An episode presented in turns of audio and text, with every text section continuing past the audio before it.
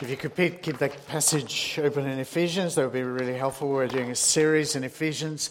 The last three weeks, we've been looking at the end of chapter 5, which is marriage, husbands and wives. And this week, we get into children and parents, and we get into masters and slaves. So that's exciting, isn't it? I must say, over these last few weeks, I've got used to standing behind here. Those of you who know me well know me that I almost never stand behind the lectern and I wander around. But I've got quite used to it, so it could be a new way of doing things. Or not. Let's pray. Father, we thank you for your word. We thank you that you have spoken to us and you do speak to us. And Father, we pray that the Holy Spirit, who inspired your word, will speak into our hearts. In Jesus' name we pray.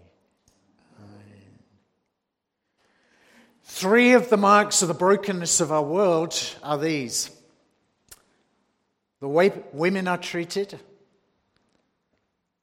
the way children are treated, and the way those at the bottom of the economic pile are treated. Those who have little or no economic power or stake in the system. Three markers of the profound brokenness of our world. And Paul in Ephesians reminds us, and you remember that verse 110 where Paul says the time is coming when God is going to unite everything in heaven and on earth under Christ. In other words, the profound, deep, destructive disharmony in our world that's characterized in so many ways is going to be united under Christ. We're going to move into a new era that's one of peace and joy, where death is replaced by life where people who are victims of injustice will experience justice and freedom. And there will be joy and peace and rejoicing because Christ has united everything together. That's what we look forward to.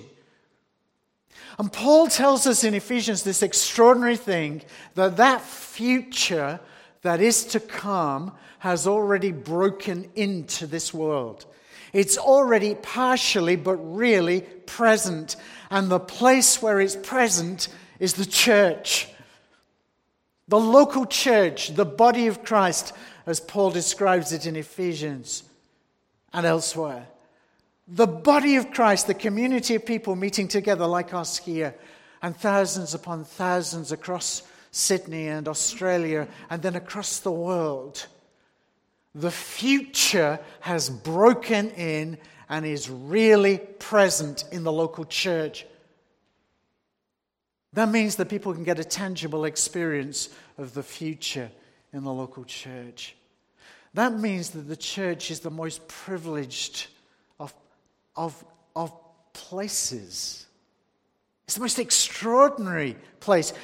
It is the only place. It is the only place where you get a real experience of the future. Extraordinary privilege of being the church of Jesus Christ, but the extraordinary challenge as well. Maybe I've not got that used to standing behind the desk. Maybe I'll have to move it. the extraordinary challenge because the call of the church is to be the church to be what God has made us to be, to be this community of people where the Holy Spirit is present and at work and lives are being transformed. And that's Paul's great call in Ephesians. And particularly in this second half of the book, from chapter 4 through to chapter 6, he's calling on the church to be the church. Make every effort, he says, to maintain the unity of the Spirit in the bond of peace. That future that's already broken in. Make it real, he's saying. Spare no effort to make it happen. Three marks of the brokenness of the world. the way women are treated, the way children are treated, and the way that those who have no or little economic power are treated. That means that the brokenness of the world is not just out there, is it?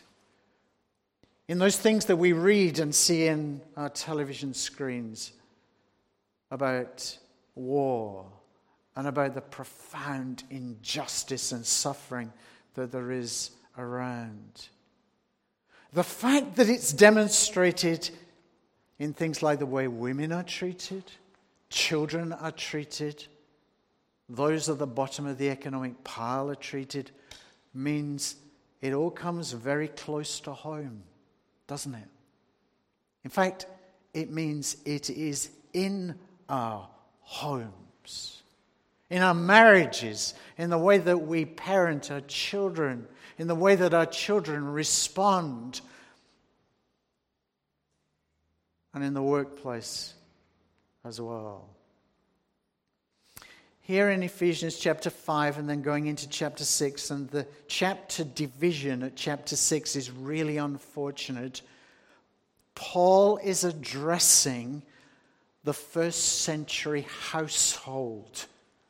Husbands and wives. So he starts there, and notice he begins with wives and then moves on to husbands. And then in chapter 6, children and parents, and then slaves and masters. All of that is meant to hang together.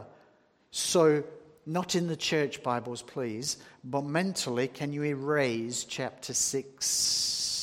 There's no division, it all hangs together from wives and husbands in marriage through to parents and children, and then to slaves and masters. It's all of a piece.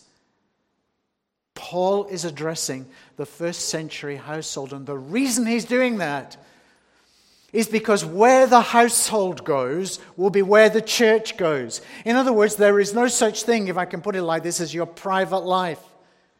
What you do in private, in marriages, in families, in the way that you bring up your children, if you're parents, the way that you respond to parents, the way we do our work life, all matters. Let me put it another way Monday to Saturday impacts Sunday.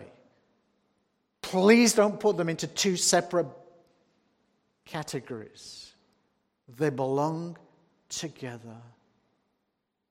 And if the church is going to be the church, Paul is saying there needs to be a transformation in our marriages, in our relationships within our families of parents and children,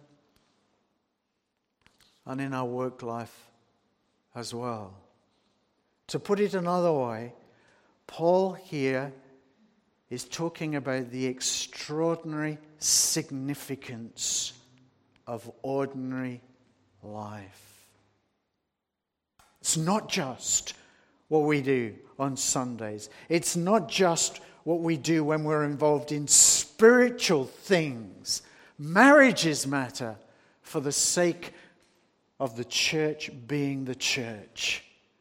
If we want the church to be the church, then we need to have transformed marriages. If we want the church to be the church, we need to have transformed families. And if we want the church to be the church, then how we do work, employment matters as well. Okay, let's get into this. I'll stick behind the desk. I want to start with children and parents, and I want to begin actually with parents. All of what Paul's saying goes back to chapter 5, where Paul has said we need to live wisely, not foolishly, and that means we need to live lives that are filled by the Spirit. What he's talking about here is spirit filled living. Lives where the Holy Spirit is at work, changing marriages, changing families, and changing us as we work. And so, if the Spirit is at work and you're a parent, the Holy Spirit will make you a counter cultural parent. What does that mean? Well, it will affect your attitude towards your children. Notice Paul addresses children right at the start in verse 1 Children, obey your parents. The fact that he addresses children right at the start, in fact, the fact that he addresses them all may not be a surprise to us, but it would have been a surprise in the first century. Children didn't really count. It's not that parents didn't love their children, they did sometimes, quite often. Children can be adorable. They were just as adorable in the first century as they are now. But the attitude towards children was different. Paul treats them as if they are individuals in their own right, worthy of respect. In the first century, children weren't seen in that kind of way. In fact, they weren't always valued. It was not uncommon for babies to be abandoned at birth before they became technically, legally part of the family. And so they would be left on rubbish dumps to die. They would be left in caves to die to be devoured by wild animals. That was not uncommon in the first century. Sometimes those babies, some of them would be picked up by people who would raise them as slaves to be sold later on as slaves. It's been estimated that the Roman Empire needed about 500,000 new slaves a year and about 100,000 of those were slaves who'd been abandoned, who were raised to be sold as slaves. Sometimes children were left to die for economic reasons, sometimes it was for gender reasons. Boys were more valued than girls. Above all, what mattered in the first century was the honor of the family, the status of the household, and all that revolved around guess who? The father. And so children were valued in the sense that they contributed as they grew up, or at least didn't work against the honor of the family. So if you were a girl, then if your father had the right, had the power to do this, uh, that is, if you were a reasonably um, uh, well off family, uh, then your father would choose, if you were a girl, who you were going to marry. And that wouldn't be to do with your preference, it would be to do with what enhanced the status of the family, which means the status of the father. His standing in the community. And so it was the will of the Father that mattered. What benefited him and the status and honor of the household. The wishes of the children were of little or no significance. But notice Paul treats them with respect. And he expects fathers to do that as well. And particularly, he emphasizes fathers because of their role in the first century household. So, verse 4 Fathers, don't exasperate your children. Now, we don't live in a first century household, although some of our households. anyway.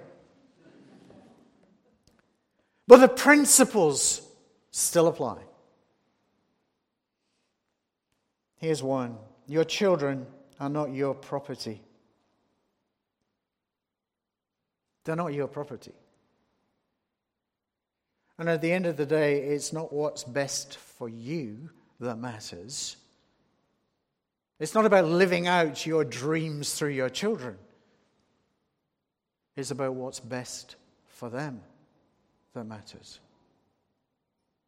Uh, by the way, they're not always the best judge of what's best for them, just in case I need to make that clear.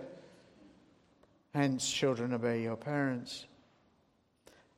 Our children are not our children. Back in chapter 3 and verse 14, Paul says, I kneel before the Father, from whom every family in heaven and on earth derives its name. Your children, your children are entrusted to you by the one who is Father of all. They're not your children. They are God's children before they're ever yours. And in a sense, they are strangers who are entrusted to us for the time that we have the responsibility for them. I think I've told you this before, but when our first child was born, there was this extraordinary shock as they presented this little girl to me. Uh, it was a shock because I had no idea what I was doing. Um, and still haven't. Um, but what was a shock was that this child was a stranger. I, I, was just struck by that sense. Yes, I know. I, I know there's genetic links and all that kind of thing. I understand that. But I realized this was not an extension of me. This was somebody different. And I didn't know her. Our children are strangers, in a sense, entrusted to us, and our role as parents is to respect who God has made them and to nurture them and equip them so that they're able to become all that God has made them to be. That's a transformation of attitudes in the first century. It's a transformation of attitudes quite often, I think, for those of us living in the 21st century as well. The gospel changes attitudes towards our children. It also changes our aspirations for our children. That question, what do you want most for your children? If you were a first century father, you would say, What I want most for my children is what's best for me because the status and honor of the household lies with me. It's all about respect it's about honor and avoiding shame. And so children must serve that. And you would bring them up as best you could to make sure that they enhance the honor of you as the father, because the honor of the household resided with you.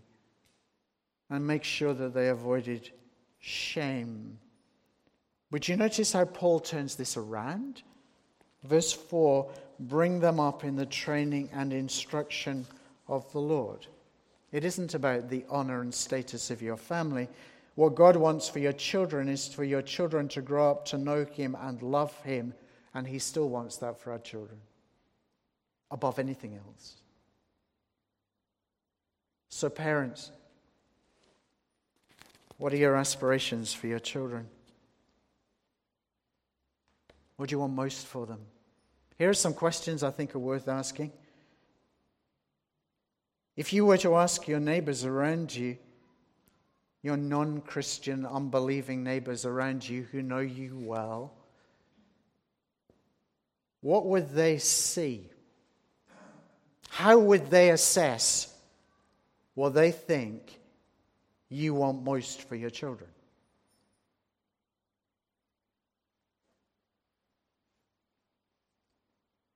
Second question How odd are you as a parent? My children think I'm very odd. For reasons I'm not always proud of. I don't mean it like that. Parents are always odd to children, in my experience, at some point. But I mean, how different are you in terms of how you parent your children from those around you who are not followers of Jesus. Because if you're a follower of Jesus, you'll be a countercultural parent. So, how odd are you? And thirdly, what do you actually do? Where do you employ most of your resources in terms of time and money, for example, with your parents, with your children? Handsome is as handsome does, as Sam Gamgee says in Lord of the Rings. You know, when it comes down to it, what do we actually do? I have never met a person who was a, who claimed to be a follower of Jesus. I've never met a parent who didn't say, I want my children to know and love the Lord Jesus. I've never met one. But there is a principle which goes something like this, if I can put it crudely you don't get what you don't invest in. We don't always get what you do invest in, but you don't get what you don't invest in. If you don't invest as a parent in your children, in bringing them up to knowing and loving the Lord Jesus as first priority, and that includes encompassing them in the body of Christ, in the community of followers of Jesus Christ. If you don't invest in that, then the chances are very high that your children will not follow the Lord Jesus. You don't get what you don't invest in. I've been around now long enough to see example after example of this. Of parents who would love their children to be followers of Jesus, but have never seriously invested in that. And their children are now spiritually to all intents and purposes, nowhere. Now, there's no guarantee that if you bring up your children to know and love the Lord Jesus, that they're going to follow Jesus. They are strangers. They will make their own minds up. But if you don't invest in it, if you don't prioritize that, getting them, uh, training them to know and love the Lord Jesus, then don't be surprised if they don't make it a priority either. Parents. Children! By the way, you know, as long as our parents are alive, we remain children. The relationship changes, but we remain children, so please don't nod off at this point. Children! The, the Holy Spirit will change children. And boy, do some of them need changing. That was a joke. Verse 1 Children, obey your parents in the Lord, for this is right. Notice he's saying this is the right thing to do. This is the Lord's will for you. It's not always easy to obey your parents, is it? Some of you can remember growing up, and it wasn't always easy to obey your parents. But I want you to notice the context in which he's saying this. He's speaking to Christian parents and Christian children. That is, Christian, that is, children in a Christian family. And that means, if you're a child with Christian parents, they value you, or at least they should. Remember what we've already seen. And you have parents who want you to grow up to know and love the Lord. They want what God wants for you. So obey them because it's not only right, but it's good for you. And notice how he develops this. He quotes from the Old Testament. And there is this principle he takes from the Old Testament honor your father and mother. And then goes on to say, This is the first commandment with a promise, verse 3, so that it may go well with you and that you may enjoy long life on the earth. That principle remains. Our relationship with our parents changes as we change our own status. If you get married, you need to leave home.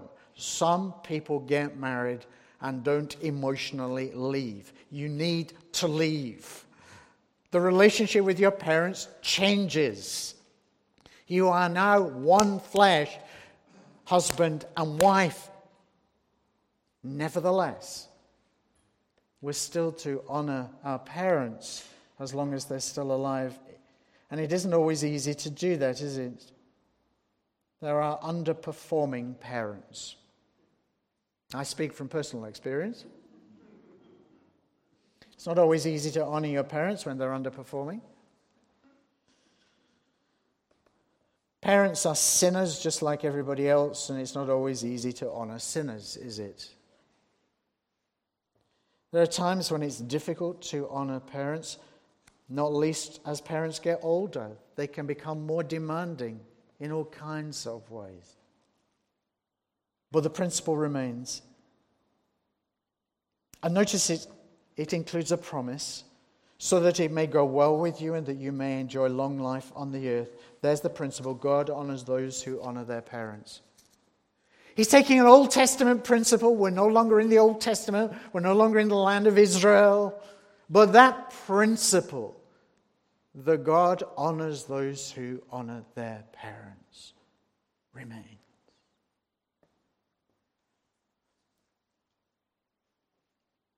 So let me pull this bit together.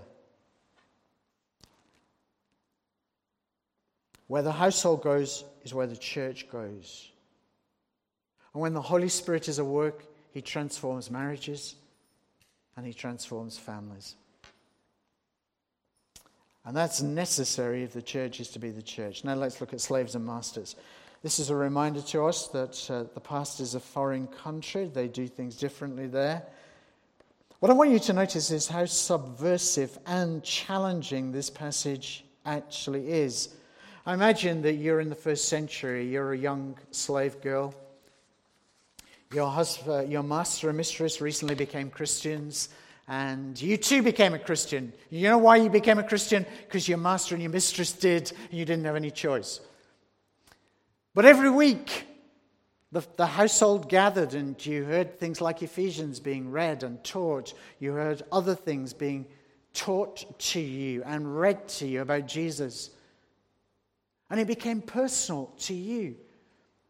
And so you responded to Christ. And every week you met with your mistress and your master and the other slaves and the children. You were all gathered together and you heard something about Jesus and about his love for you.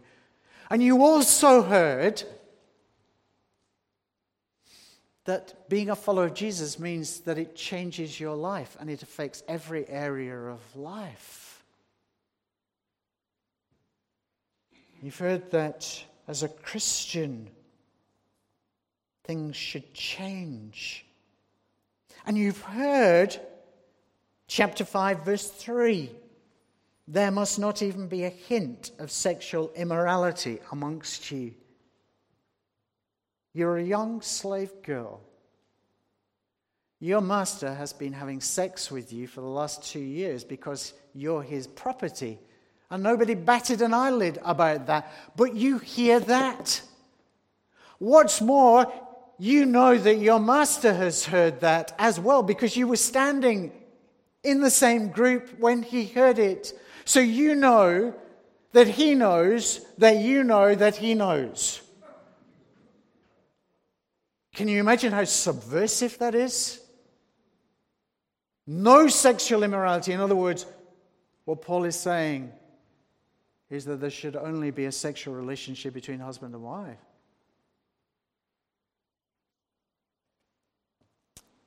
On top of that, you hear yourself being addressed. Verse 5 slaves.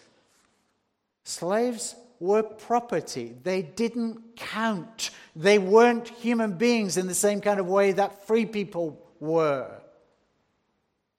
But Paul is treating you as a slave, as an individual, on a par with everybody else.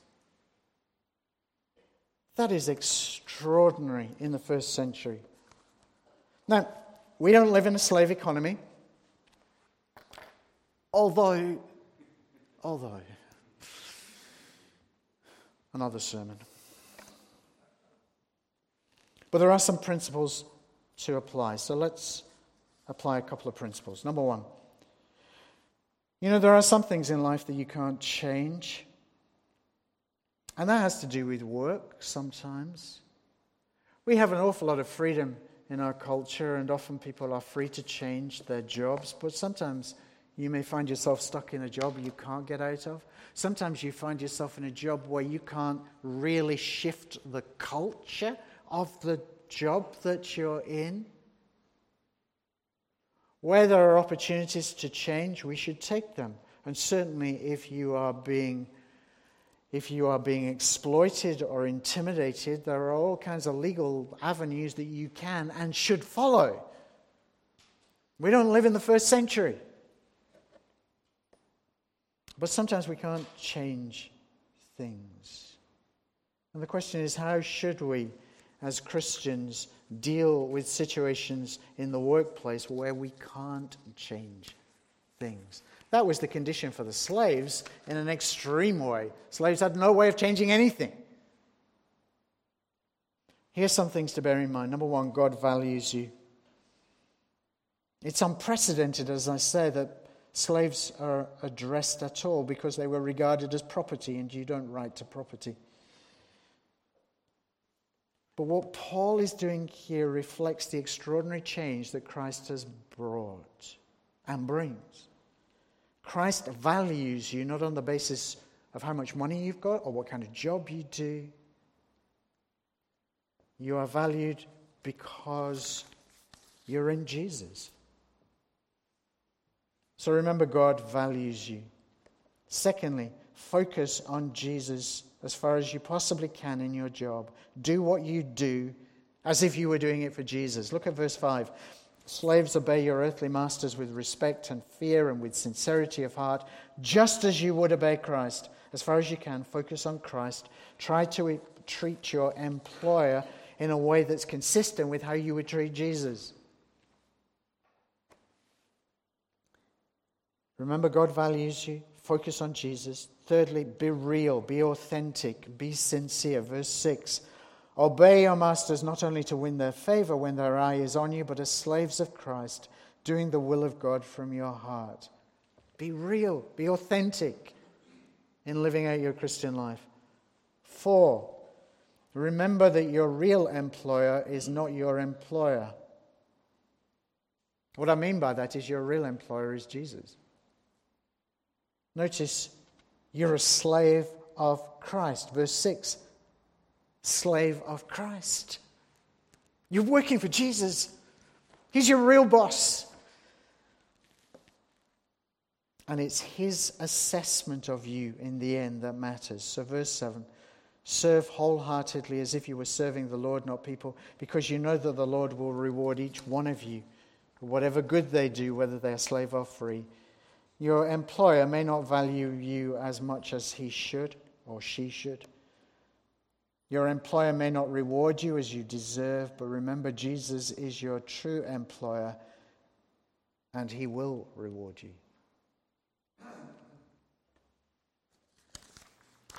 Masters.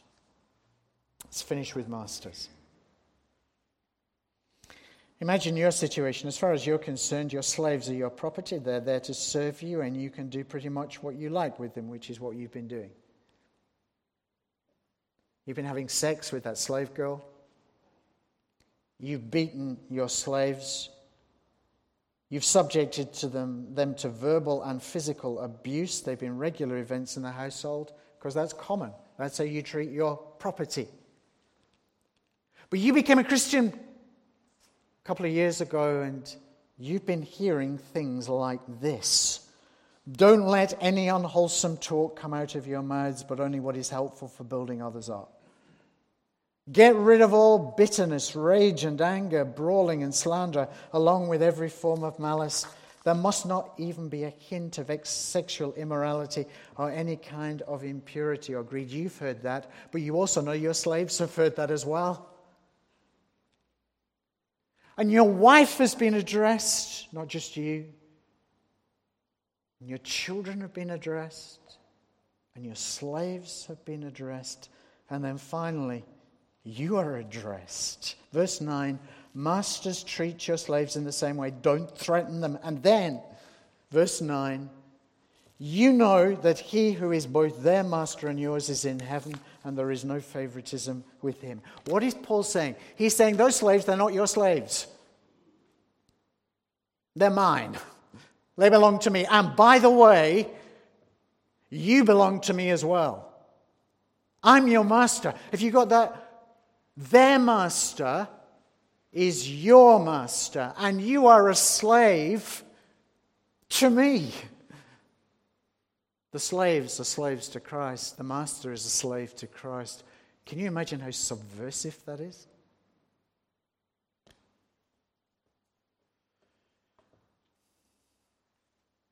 And for us, some of you may have power and influence over others at work. Remember, you have a master. You are slaves of Christ. That's the language he's using here.